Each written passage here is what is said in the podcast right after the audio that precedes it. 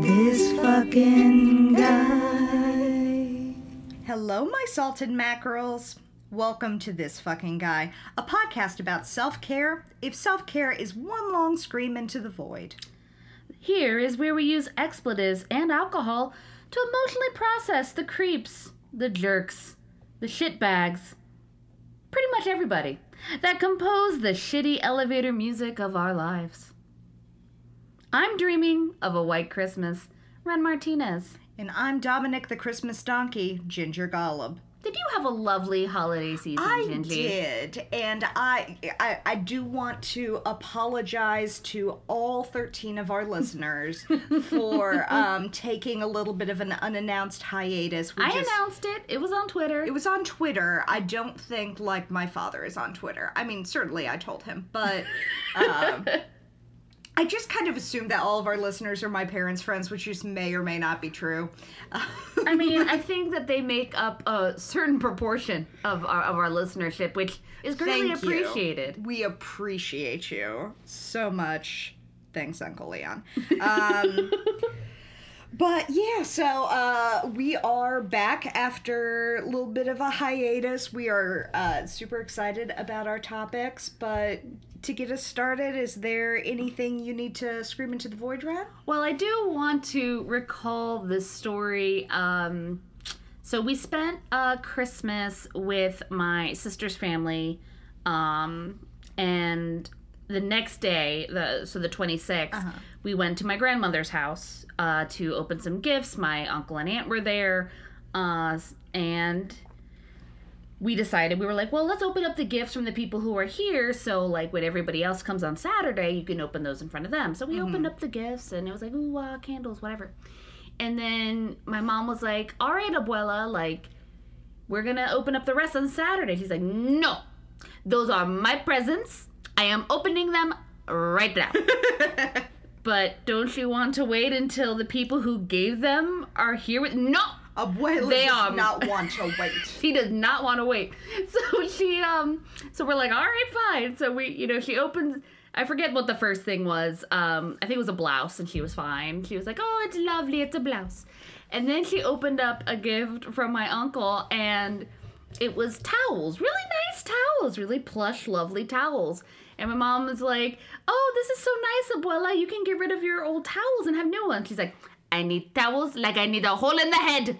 Why do I want towels? I do not need towels." like, like, "Abuela, it's not that serious." She's like, "No, I don't need these." And then we're like, "All right, let's move on." And then she opens up something from my mom. My mom made her, she does this every year. She made her a mug with her grandchildren on it. Her so my abuela's great grandchildren.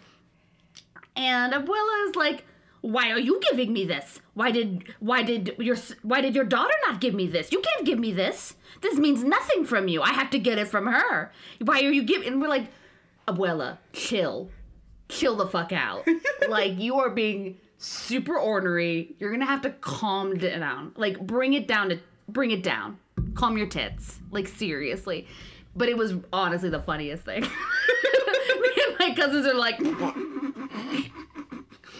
And my husband definitely was like, you know, I've I've hung out with Abuela a lot, and she can definitely be a little uh, touchy, being 93. But she she was wild and she was wild and out. I am just always going to be a little sad that I don't have a tiny Puerto Rican abuela.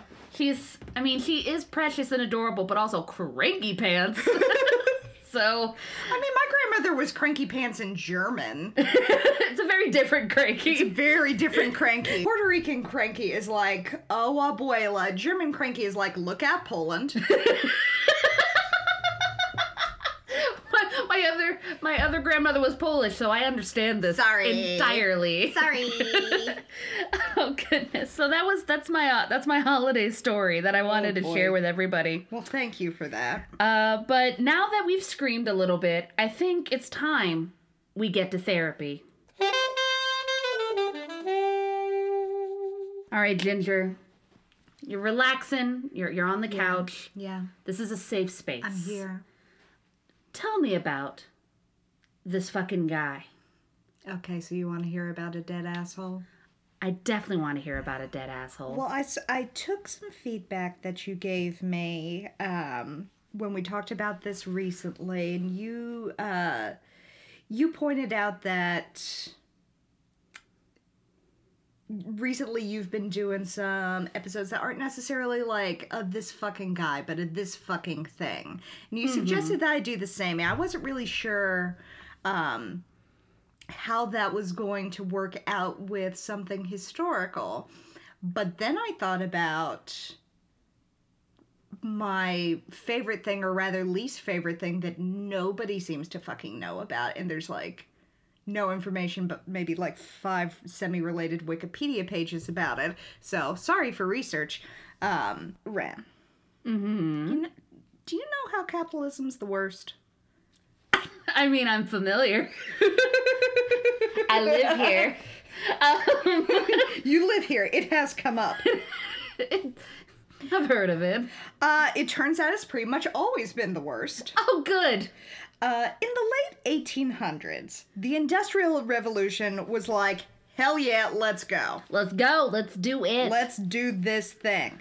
So, more than ever, coal was really important to fuel industry and ultimately capitalism in the United States and also everywhere. so, coal has always been the problem, is what I'm hearing. I mean, it's not not been the problem. I mean, other than like how Santa is going to warn warn shitty kids like not to fuck with them, like that's a fairly good use of it. But you know, otherwise, um, so fueling industrialism in the United States, fu- fueling capitalism abroad. We're gonna stick in the United States here. It fueled the factories that were making goods and fueled the trains to move those goods and make that good, good money. And we are going to also uh, set aside the horrific environmental implications of coal for this episode. Oh. I know it's bad. I was like, that's pretty integral to to coal as a whole. Well, I know it. I know it's bad. I know it's terrible. I know it's killing the earth. But this isn't about that. This isn't okay. This Because- isn't about killing the earth. Because if we were going to be super hardcore team environment, as I tend to be, uh, we would probably be anti coal miner, and it's more nuanced than that. And we're not going to be anti coal miner for this episode. okay. So, coal bosses were shitty. Okay. I don't know if That you. seems ca- fair. I don't know if you can imagine such a thing. Oh no. Uh, Lead, leading industrialists being terrible people. That seems so fake. so fake. Um, throughout the United States, but especially in Appalachia, um, I don't know if it was actually especially in Appalachia, but I've decided to say it was. So this is this is the. New I believe you. Hmm. I, I'm here to to let you speak about things that you know. Sure. Especially in Appalachia, coal companies established company towns, which were towns where they owned uh, like the means of production and all the Yeah. businesses and all the housing. Yeah. Um, with their own currency known as coal script. I I I'm recalling this. This is all coming back to me now. By paying Not better. but by paying workers in coal script that they could only use in these like associated businesses. Um like it wasn't great. No. Uh, they were keeping all of the money within the company and um, pretty much prevented miners from being able to quit. Because if you don't have any real money, you can't pick up and move. Because I don't think that there were coal script U- U-Hauls. Um, right. No, yeah, it's definitely like essentially slavery, but like we're not going to call it that. It's going to the company store. the company store. So the company could treat people pretty much however they wanted, and people didn't have a lot of recourse. And a whole lot of people were affected by this. At their peak, which was sometime in the past, I hate when these things are not fucking specific in my research. Um, but 3% of the whole US population lived in company towns. That's that's really high. That's a lot. That's a lot of people. Plus, you can imagine that the health conditions in coal company towns were pretty shit because, like, what? coal What? everywhere. I am so shocked. This is my shocked face. It looks Like my face. much like your face. So, American coal miners were understandably really motivated to unionize, and coal companies were like really motivated to not let the miners unionize. What? That's not a thing that happens anymore. So, it, it, all who would think of such a thing? What? Um, we Oh, live in a labor utopia now. Uh, but this was happening across the country, but I'm going to stick with the West Virginia stuff because the topic is broad and I think this is more interesting, personally. If anybody in Colorado wants to tweet at me, then, you know, Do sure. The West Virginia Coal Wars started. it. Ooh, it's a war. They're wars now. Ooh. The West Virginia Coal Wars started Hold on, hold on. Let me let me crack my beer. Let me crack. Loudly and into the microphone. Oh, yeah. yeah. Sonically unpleasant. That's how you know. That's how you know that I'm getting ready for the the coal wars. So, like, because it wasn't an armed conflict with another country where, like, people had to go very far away, it's a little hard to, like, pinpoint an actual date, but, um, Wikipedia, thank you, Wikipedia, please consider donating, starts the West Virginia Coal Wars with West Virginia's Paint Creek Cabin Creek strike of 1912. That sounds like an exercise I did at the beginning of theater class. Paint Creek Cabin Creek. Ca- Paint Creek, Cabin Creek, Paint Creek. I can't do it. I can't do it. And I'm, I'm Red leather, yellow leather. I'm like a quarter of a boulder rock in. Jesus Christ. Um, West Virginia miners started joining up with United Mine Workers, which I'm going to be referring on on and off as UMW because it's shorter. Um, about 20 years before the strike, but not a lot of miners joined up because, you know, people are brainwashed against their own interests, I guess. Sounds like capitalism. Sounds like capitalism. but there was this little bitty enclave of unionized miners between the Paint Creek and the Cabin Creek in West Virginia. That's why it's called the Paint Creek Cabin Creek. Uh, in March 1912, Paint Creek UMW miners attempted to renegotiate their contracts for higher pay and automatic union dues. Like that reason- sounds great. fairly Fair. in response, a number of Paint Creek mines withdrew their recognition of UMW as a union altogether. You can do that. Just mean, be like, you're not a union anymore. They did. Uh, so the union, Okay. the union called a strike on April eighteenth, nineteen twelve. Their demands, their highly unreasonable demands, were that the operators of the mines accept and recognize the union, okay. that the miners' right to free speech and peaceably assemble be restored, Okay. First Amendment, and that compulsory trading at company stores be ended. Okay. And then there was some other shit about like weighing coal. And I all of this over. all of this sounds uh completely unreasonable, like super unfair. Yeah. Like how dare you take this coal baron for every penny he has, asking him for basic rights. Like I don't understand how you can be so selfish. they should probably be branded and run out of town. United Mine Workers was supportive of the strikes and set up tent camps for miners and their families who had uh, mostly been evicted without warning. Cool, cool, cool. Because the bosses were like, you're on strike, so you can't use company housing. Well, it's also like particularly like you're on strike, so let me get rid of your family. Like let's affect your family. Let's affect your family first and foremost. But things stayed like pretty nonviolent for a month because there was like the tent city and United Mine Workers. How long do you think the strike actually lasted? It's been 84 years. It lasted 13 months. okay, that's a long time. Possibly more than 13 months. I heard somebody be like, it was a year and a half. And I heard somebody be like, it was under a year. And I was like, bitch, there are dates. Mm-hmm. Math. And I got Math, 13 months out of that math. So the mining companies got to strike breaking. They hired um, agents and armed guards to suppress the strike, including 300 agents from the Baldwin Felts Detective Agency. A detective? a- It's like the Pinkerton detectives, oh where they're detectives with big air quotes around it, detectives, meaning we have baseball bats. meaning goons. Yeah, Yeah, the Goon Squad. The Goon Squad. Uh, so Baldwin Felts detective agency. Just keep that one in your back pocket. Sure.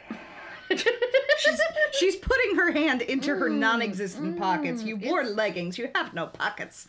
So striking miners and their families.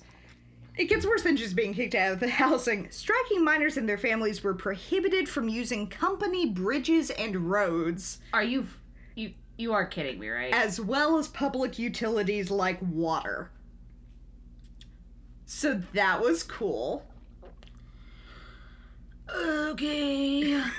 Remember, 13 months of this bullshit. I bet Ayn Rand got such a boner if she read about Such this. just like, oh yes. Hi. Oh, if only there was a building in there somewhere. yeah, there's not a whole lot. Well, actually, now there is a whole lot of like really bleak post apocalyptic looking architecture in West Virginia, but I don't know that there was at the time. yeah. Company guards killed several miners over the first few months of the strike and constructed. Brace yourself. Embracing. They constructed a machine gun equipped armored train known as the Bull Moose Special. What? what? Oh my god, there were so many words in that statement that should not go together. It's it's a machine gun train, Armored train. armored train, the Bull Moose Special, Yeah. meant to mow down miners and their families, asking to have water. They used the Bull Moose Special to fire upon the tent camps of striking workers. Man, you know, I'm just thinking about like I've never heard about this, and I'm thinking I've got a pretty decent public school education. Miners, with the support of labor activist Mother Jones and the Social Party Yeah! in the Socialist Party of America, Oh, oh, because oh, suck it, West Virginia, Mm, mm, mm, mm. Anyway, uh, acquired weapons and retaliated against the mining company guards. sounds awesome. Sounds awesome. I'm into it. In July, Mother Jones rallied the workers and made her way through armed guards to persuade another group of miners in Eskdale, probably Eskdale, West Virginia, to join the strike and organize a secret march of 3,000 armed miners to the steps of the state capitol in Charleston to read a declaration of war to Governor William E. Glasscock. Everything about that just brings me so much joy. It's like the opposite of the Bull Moose special sentence. It's like right? It's like everything in this. There were how many? How they were many? organized by who? Oh. The governor's name was Glasscock. Pretty sure you can get that as a dildo. yeah, no, absolutely. This is the glass cock. uh, in September 1912, again, just to say it, West Virginia Governor William E. Glasscock declared martial law and sent 1,200 state troops to confiscate weapons and ammunition and attempted to quell the rising tensions between miners and mining companies. oh god. This actually like you can take your hand off your face this part actually worked fairly well-ish Okay. uh, and stemmed the murders That's true. Less murders. there good. were less murders Less murder is good. uh, Mother Jones, however, was arrested in February, uh, the following February, and charged in military court for inciting a riot, reportedly for attempting to read the Declaration of Independence. What a badass. And later, she was charged with conspiracy to commit murder. Still a badass. She refused to recognize the jurisdiction of the military court and wouldn't even enter a plea. Such a badass. Oh. She was sentenced to 20 years in the state penitentiary. In the state penitentiary? Nope. The pen- In the state- in the state This is why you have to say like West Cabin, Yellow Cabin, or whatever the fuck it was. Paint Creek, Cabin Creek, Paint, Paint Creek, Creek, Cabin Creek. uh, she immediately like caught pneumonia. Um, and in March 1913, a new governor named Hatfield took office. Thank God, um, because William E. Glasscock was a real dildo at the end of all of it. Just didn't. Uh, so Hatfield took office and decided to shut this shit down, but not in the killing miners sort of way. Thank you, sir. Cool. He transferred Mother Jones to a hospital for her pneumonia. Wow, Um, what a thing you should have already done. and presented strikers with a relatively good deal known as the Hatfield Contract, um, which workers signed in May, ending the strike. Mm-hmm. Now, I feel like it would be a disservice not to mention that the governor did tell workers that they had to either sign the contract or be deported from the state. Okay, so. But it- But at the very least, it did protect uh, them from backlash for their membership in unions, I guess. Overall, more than 50 people were killed Oh, God. during the strike. Um, and after that, shit calmed down for like a good while. There was like seven years where there wasn't like anything super major happening. Uh, But they kept that bull moose special in the backyard. somewhere. Uh, but then in April 1920, a shitload of miners in Matewan, West Virginia, joined the United Mine Workers of America.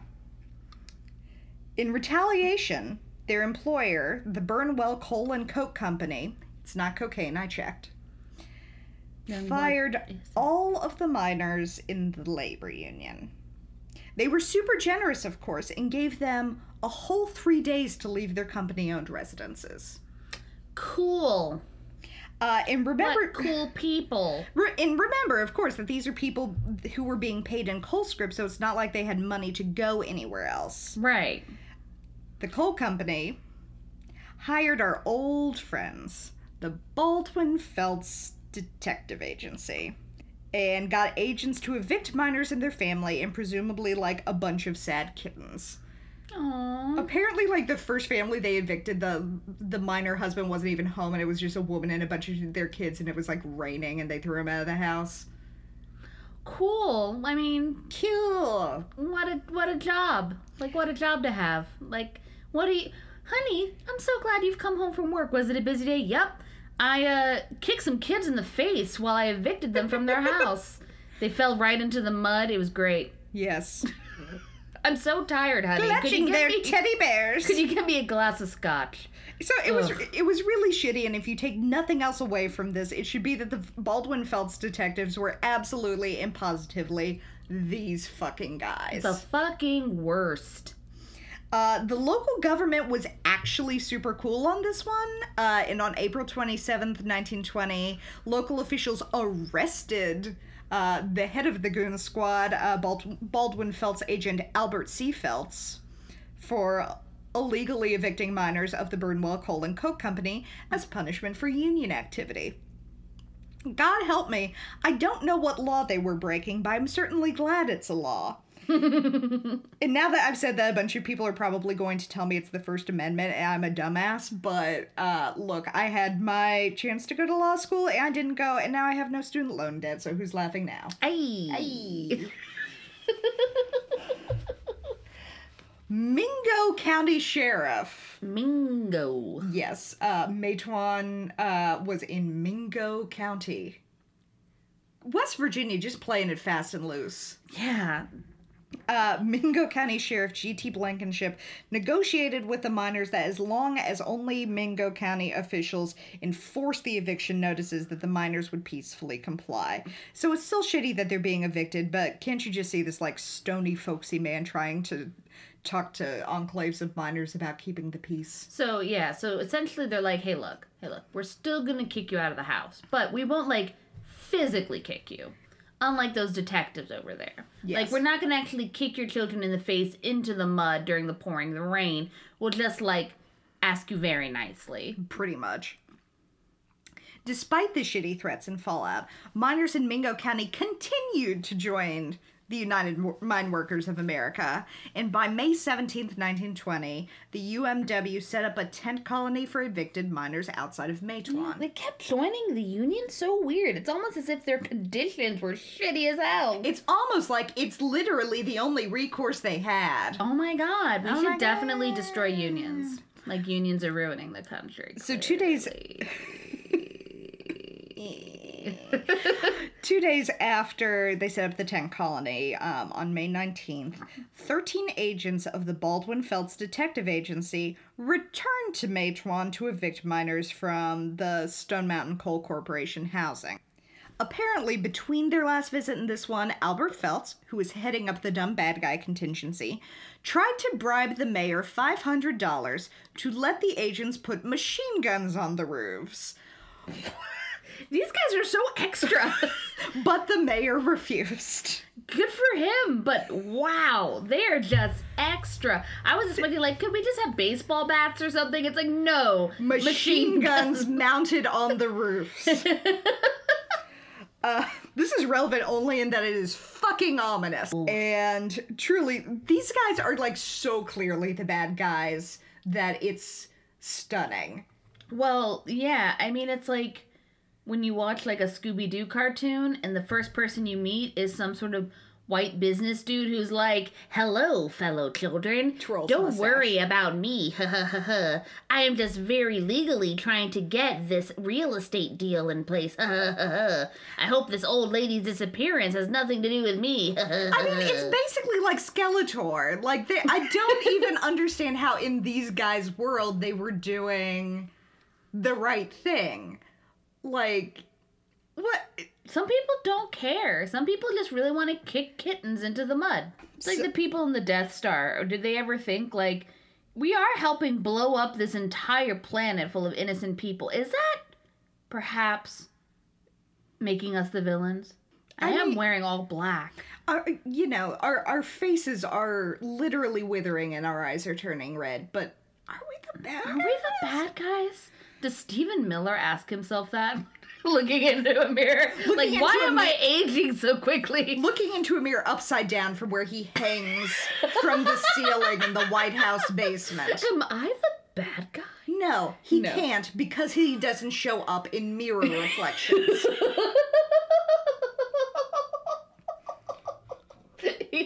oh goodness. Ah. oh God, Oh, Stephen God. Miller. Uh, so the Baldwin Felts agents were challenged by noted Stony heroes, Matewan Police Chief Sid Hatfield and Matewan Mayor Cabell Testerman, who was the same one that said, "No, you can't put machine guns up on I'm all of the roofs." Testicleman? Testerman. Ah. And they contested the agent's authority in the town. So, like, if the mayor himself is trying to kick you out of the town, you're the bad guys, dummies. You're the bad guys. The Baldwin Felts agents were like, ooh, but we've got permission from a local justice of the peace. Of the peace? a justice of the, peaches. peace, uh, which, even if that were true, I feel like that shouldn't trump the actual elected mayor shouting, Get out of town, sonny boys! Mm-hmm. Like, we only got room in this town for one of us. And I'm the literal mayor. the literal mayor Testerman. No guns. No. Um, except there were guns. Uh, because the evictions drew a crowd. And it was a heavily armed crowd. It sounds like West Virginia. Sounds like West Virginia. Um, so the agents, I guess, at some point in all of this, decided it was a good idea to take a, I'm assuming, very uncomfortable lunch break at a local restaurant. And when they were walking from the restaurant to the train station to leave Matewan, they were confronted once more by Police Chief Sid Hatfield and Mayor Testerman. Both Hatfield and Baldwin Felts agent Albert Felts reported that they had warrant for for the other's arrest. It's, it's like the Spider-Man meme. No, it's you. Yes. You. I'm It was like, you. I'm gonna arrest you, but not if I arrest you first. Just like what uh um, but upon inspection, Mayor Testerman claimed that the agent's warrant was fraudulent. What? A shock. I mean, I don't know where else, uh, like, what else authority are they gonna get? well, that's why they're like, under? we got it from a justice of the peace. What's his name? Um, Justin Peacerman. Peace- Peacerman. I have no clue how the mayor would know that the warrant was fraudulent, but I'm, I'm well, it was definitely written trusting. on Bazooka Joe wrapper. Arrest, please, is what it said. It's like this is clearly not.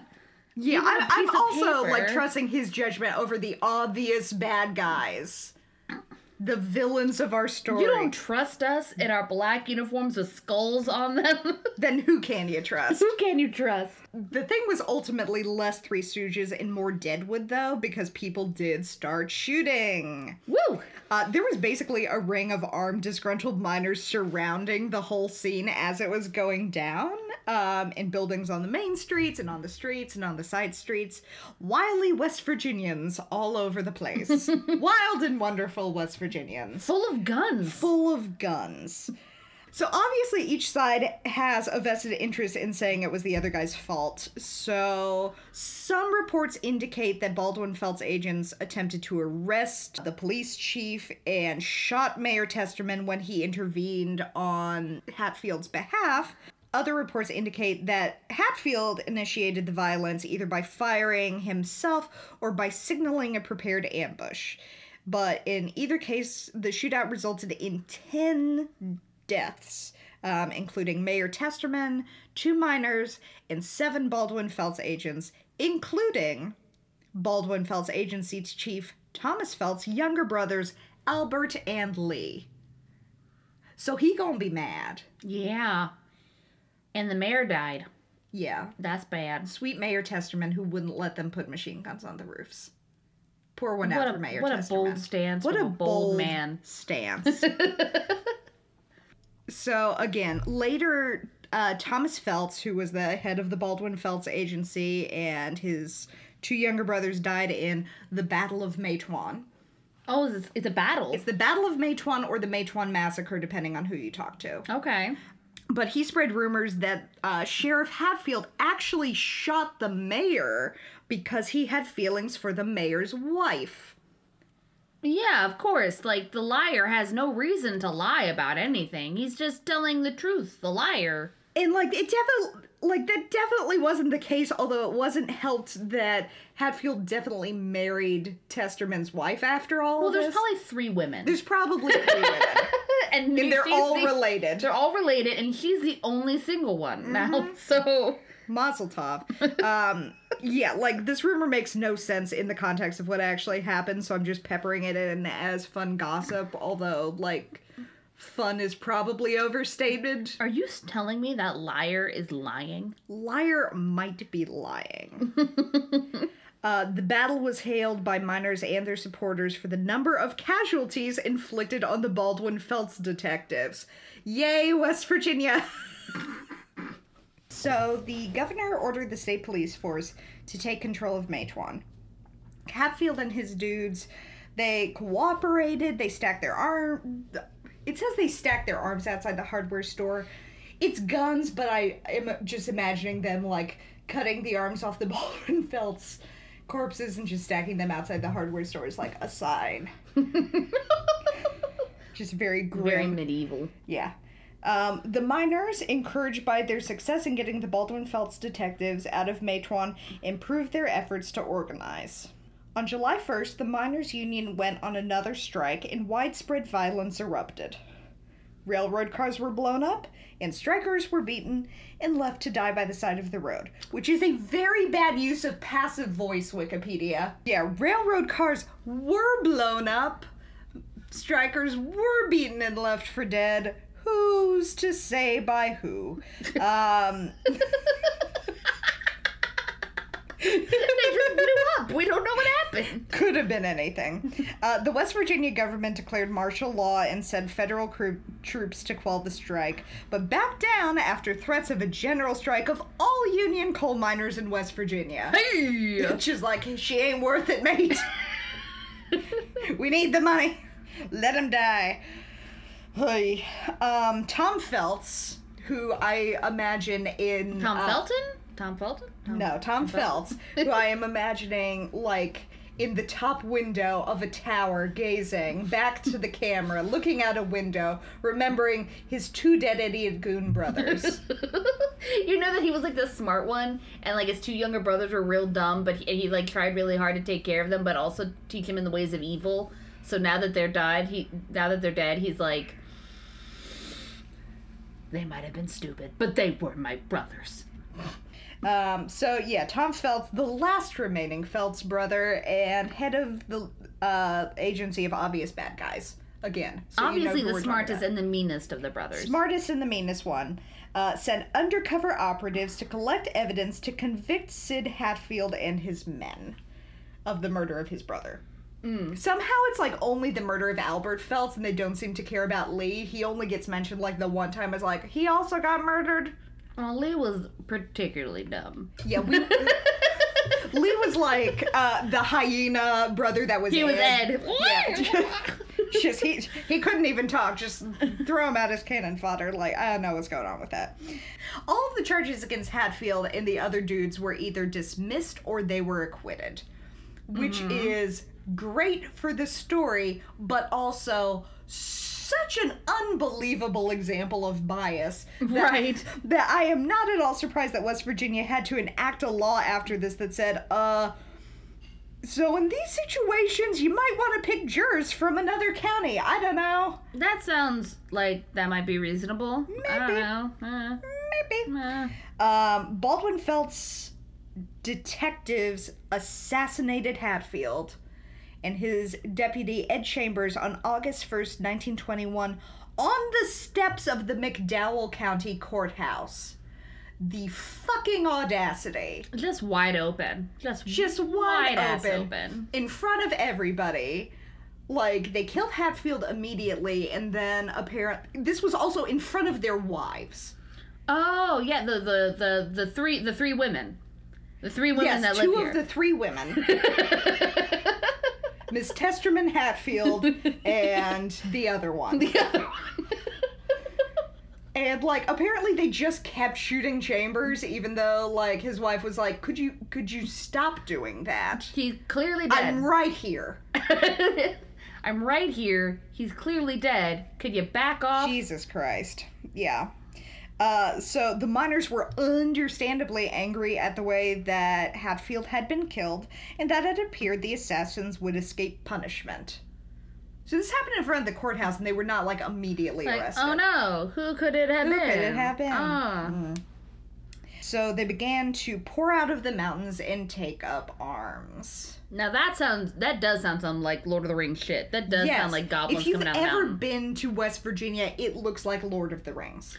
Um, the only story I have, I've driven through West Virginia. The Mm-hmm. only story I have of West Virginia is actually my husband's story, and he was driving through to do a um, a job, and he stopped at this small town to like grab a bite to eat, and he was like, "I ne- I will never stop anywhere in West Virginia again, particularly at like 11 p.m. at night, Mm. because I am the only brown man for miles, and Yeah. they look at you like." what are you doing here, sir? And in the way mm. that, like, not necessarily in that super racist, like, kind of way, but in a little bit they're like so confused. They're very confused, but also like you can hear like ding ding ding ding ding ding ding in the background. So he's like, "Yeah, I'm never doing that again." Oh god. I feel the need on behalf of all Virginians and Southwest Virginians to point out though that deliverance takes place in Georgia. Ding ding ding ding ding. ding. As I pause to uh, open another drink, I do want to give a shout out to Susie Cream Cheese, uh, who gave uh, as um, Christmas gifts to Ren and I. Uh, Custom wine tumblers. Mine says your auditory power bottom. And mine says your vocal top. It's so great. Also, my father got me a pillow that just says the void for screaming. We're screaming we, into. ha- we haven't gotten there yet. This next part might do it for you. mostly I've just been like, I mean, obviously, like, there are a lot of assholes in this story so far. I mean, there's all the goons, all the goons. There's the coal companies and barons. Yeah. And, you know, capitalism in general. Um, but I'm also just, like, kind of, like, astounded because just, like, the, the there are words, like, machine gun mounted armored train. like, I just. You know, Yeah. the Bull Moose special. like there's things like that where it's like I'm I'm my outrage is tempered by my astonishment. yeah, that, that is a good way to put it. Oh boy. Um, so uh, so let's sort of remember the timeline of this.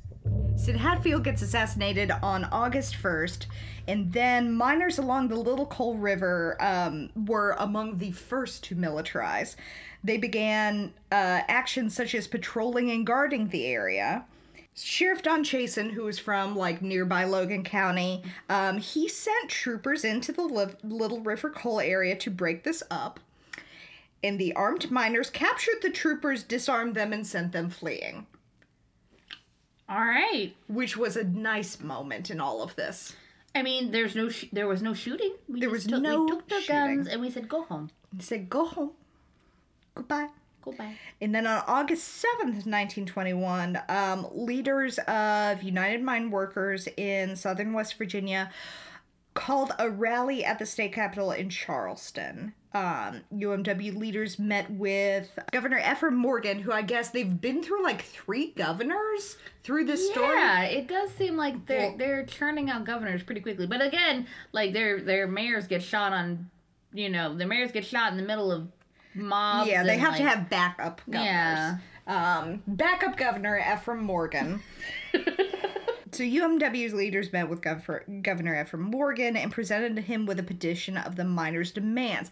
I could not find anywhere what the miners' demands were, but from context, I'm guessing it had to do with like, hey, actually prosecute these dudes that killed these people. our dudes. yeah, I mean, yeah, I might imagine some of those demands are like, could we get paid in money? Mm-hmm. Real, like real money, like the real money. Money would be nice. Money would be nice. Uh, so he just outright rejected the demands, um, and of course the miners were pissed. They wanted to march on Matewan and Mingo County to free the miners who had been like taken captive during the martial law. and martial law and organize the county. Basically, put everybody else in the union because, like, um, when uh, Matewan and all of that ended, a lot of people went back to work uh, under what's called yellow dog contracts, which basically just means we'll have you back, but you can't join a union. Which right. I think those are illegal. They should be. They should be. They should be if they're not. Um, so all that stood between them and accomplishing this goal was Blair Mountain, Logan County, Sheriff Don Chafin. Chafin. Chafin. So this was the dude that had sent the. That's why you um, have to be careful about those assless chaps because they just chafin. they be Don Chafin. uh-huh. Chafe your Don. This is the same guy that sent those troops in who were uh, summarily uh, captured and disarmed. Yeah. So he, this dude's like very anti-union, very pissy because that happened and like it undermined his masculinity. So keep that in the back of your mind. So starting in August, Toxic masculinity and capitalism. What could God. go wrong? what could go wrong? So, starting in August of 1921, miners began rallying at Lens Creek, approximately 10 miles south of West Virginia state capital of Charleston. At the rally in Charleston, Mother Jones, who's back and I guess out of jail, yay! Um, she told the miners specifically, hey, don't do this thing. This is a bad idea. You do not have good guns Yeah. maybe don't do this thing. But did they listen to the sage hero of this episode? Did they, Ren? No. They did not. No, she's a woman still. She is still a woman. Like when, That's the third woman. yeah. and she was in jail, so they couldn't marry her. Right. Yeah. Also, I think she's like 80. That's not going to stop them. Why am I even saying that? On August 24th, about 13,000 miners, led by some guy named Bill Blizzard, all the information I have, began marching from. Bill Blizzard, radio DJ, wow, wow, wow, wow, wow, on WWW8529. uh, they began marching from Lens Creek into Logan County, West Virginia. Many of the miners were armed, and some got weapons and ammo from towns along the march's path, and apparently they commandeered a train? Okay. All right. I mean, trains have featured heavily in this episode. So we are back to Sheriff Don Chase and the other villain of this episode. Chafin. It's Chafin. Chafin. Did I, keep, did I say You Chasen keep again? calling him Jason, which is mm-hmm. like a weird Jason. It's gonna be one of the most popular baby names of 2020. Jason. Ah. Uh, Logan County Sheriff Chafin um, had assembled a fighting force of approximately 2,000 county police, state police, state militia, and Baldwin Felts agents who have not learned to stay out of it. We're Ugh. still go- goons gonna goon. Goon's gonna Goons goon. gonna goon. um, gathered these motherfuckers on Blair Mountain to stop the approaching miners in the mountain range surrounding Logan County. Uh, Chafin, surprise, surprise, was supported financially by the Logan County Coal Operators Association. Oh, what a what a shock! What a twist! What an M Night Shyamalan twist we have here. And the fighting force he created. He was dead the whole time. Sadly, no. Um, the the group he put together was the nation's largest private armed force. Whew. Cool. All right. The first skirmishes occurred on the morning of August 25th. The bulk of miners were still 15 miles away because they did not march uniformly. Good. That's a gap. Good for the people who wanted to be early. Mm, early bird gets the skirmish. Um, now this, uh, okay, so pretty much everything from here until the end of what would be known as the Battle of Blair Mountain. Badass name. That is a badass name. um lacks some citation. So take it with a grain of salt because this is all shit that I found like in some articles but not in other articles. Um well, I imagine depending on like sort of what point of view, like the even the first person accounts are going to be biased. yeah. Cuz also everybody was so drunk on moonshine. Well, everyone's drunk and shooting at each other, and that's not really a great way to like create accuracy. And I don't say that in like a xenophobic way against West Virginians. I say that in a I guess there wasn't water at this point cuz you That's were true. They couldn't. They couldn't drink water. The coal barons had taken the water So away. they were drunk as fuck, maybe. Um, but the following day, so August 26, President Warren Harding threatened to send in federal troops and army bo- and army bombers. So the miners had a long meeting in Madison and went, "We're gonna return home." Yay! However, oh god. after days assembling his private army, Chafin, quote, would not be denied his battle to end Union attempts at organizing Logan County coal mines. Cool. A man who can't let a thing go. Nope. Uh, so within hours of the miners' decision to turn around, rumors started going around that Chafin's men had shot Union sympathizers in the town of Sharples, just north of Blair Mountain, and that families had been caught in crossfire during the skirmishes. How you tell who's a Union sympathizer? Like they're all living in like cabins. I mean, I get. I don't know. Like, do you, I mean? I imagine like you have this private army. You go into a town and you're just like pissed off, and like you still have like your whole like rage boner going, mm-hmm. and you go to someone's door. It's like, hey, do you sympathize with the Union? Surrounded by guns, and the person goes, yes. Blam, blam, blam. Right. So it's like, how how would he know? I, I I'm guessing fucking they don't have bumper stickers. I mean, they might on the horse's ass. Coexist. Coexist just tattooed on a horse's ass. I, I love this rich fiction we have created. Um, so the miners were pissed. They assumed that these rumors were true. I don't know if they were. I don't know. I mean, he does were. sound like a He dude who's seems a like he dick. would. He seems like he would, and he's not alive anymore, and there are so few records. Fuck it. Yeah, he did that thing. So the miners turned back towards Blair Mountain, and uh, many of them were traveling in other stolen and commandeered trains. The commandeered trains only come up twice, and I just imagine like there's not that many train tracks. So like, but the image in my mind is like seven train tracks like beside each other with trains. Actually, there are a lot of train tracks because they had to move the coal. I mean, yeah, but like they're not all next to each other. I don't think. Aren't they just like one, and then like a little further away, there's one?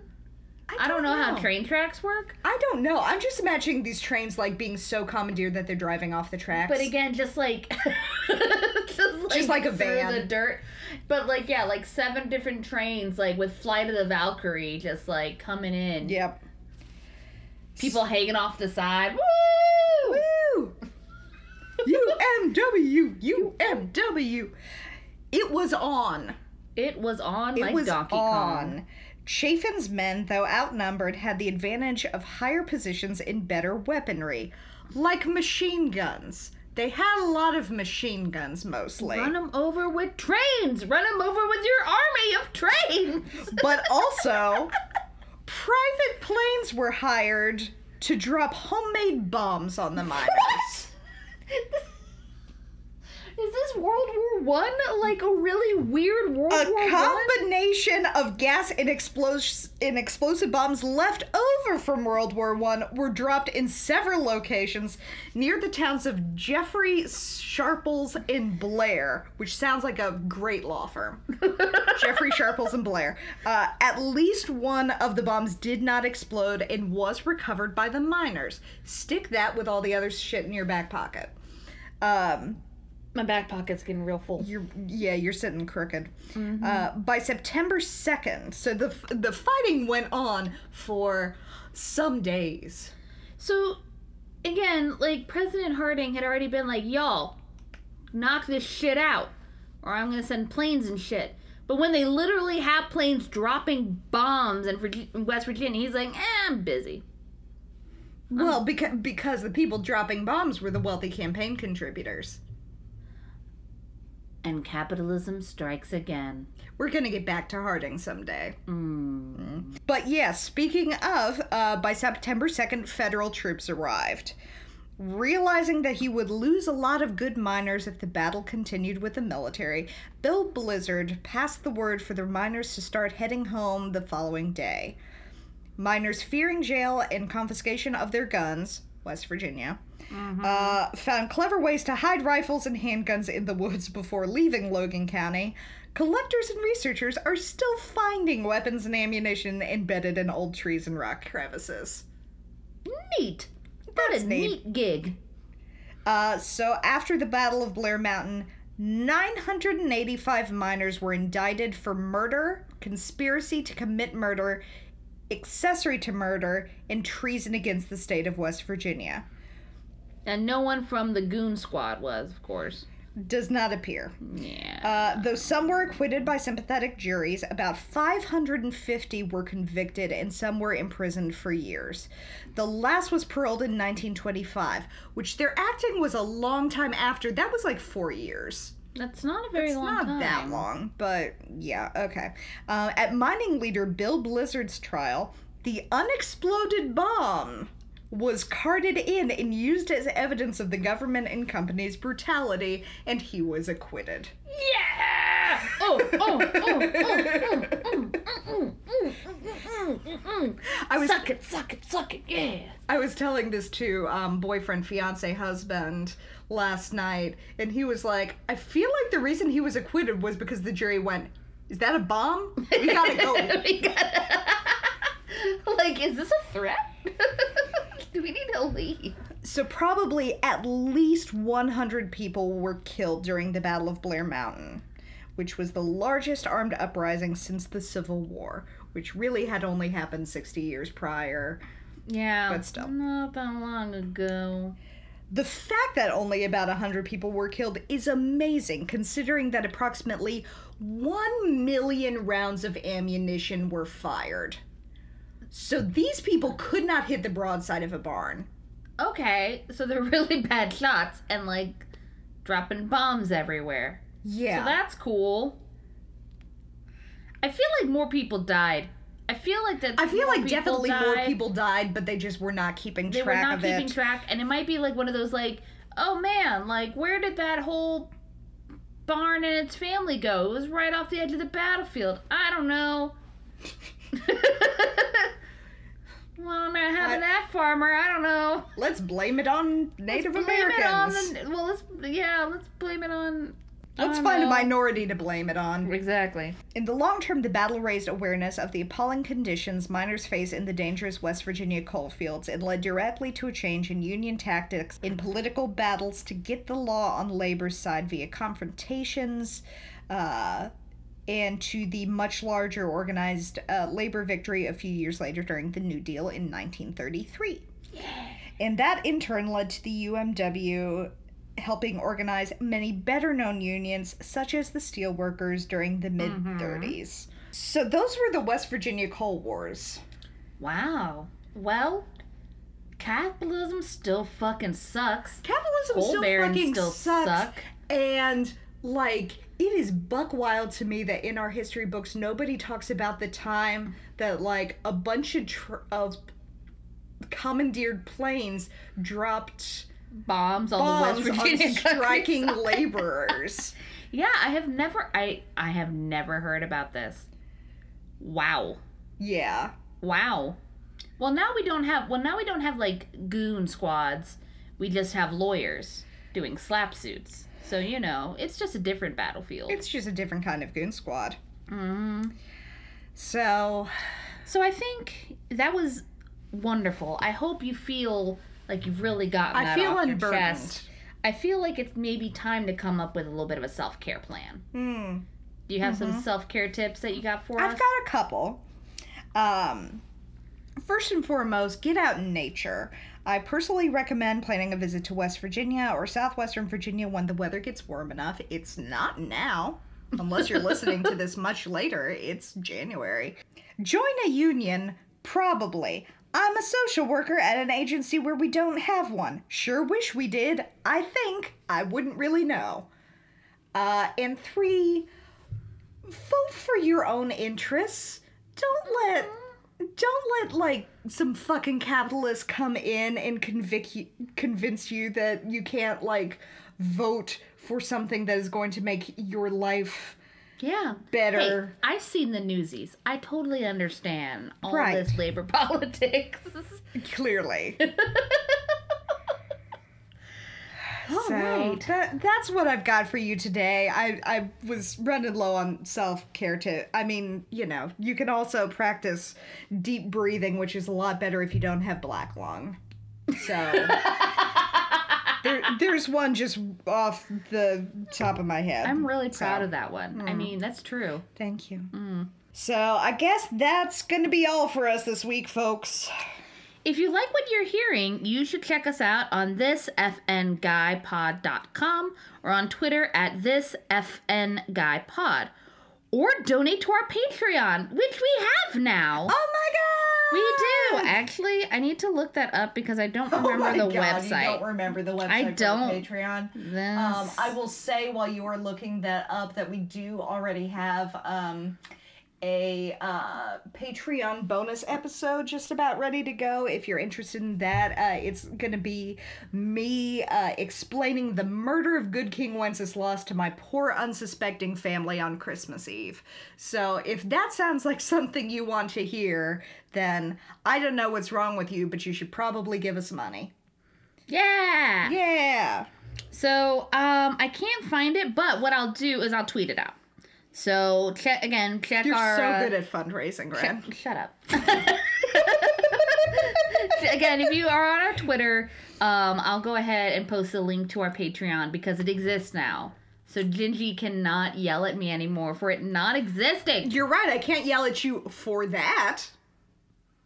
Well, if we're gonna split hairs, As always, I'm Ginger Gollum. I'm Ren Martinez. and here's a bonus self care tip. Your mother's comments about your weight only reflect intergenerational body dysmorphia and compacted body trauma and aren't really about you. Hmm. And don't be this fucking guy. Peace. Peace. This fucking guy.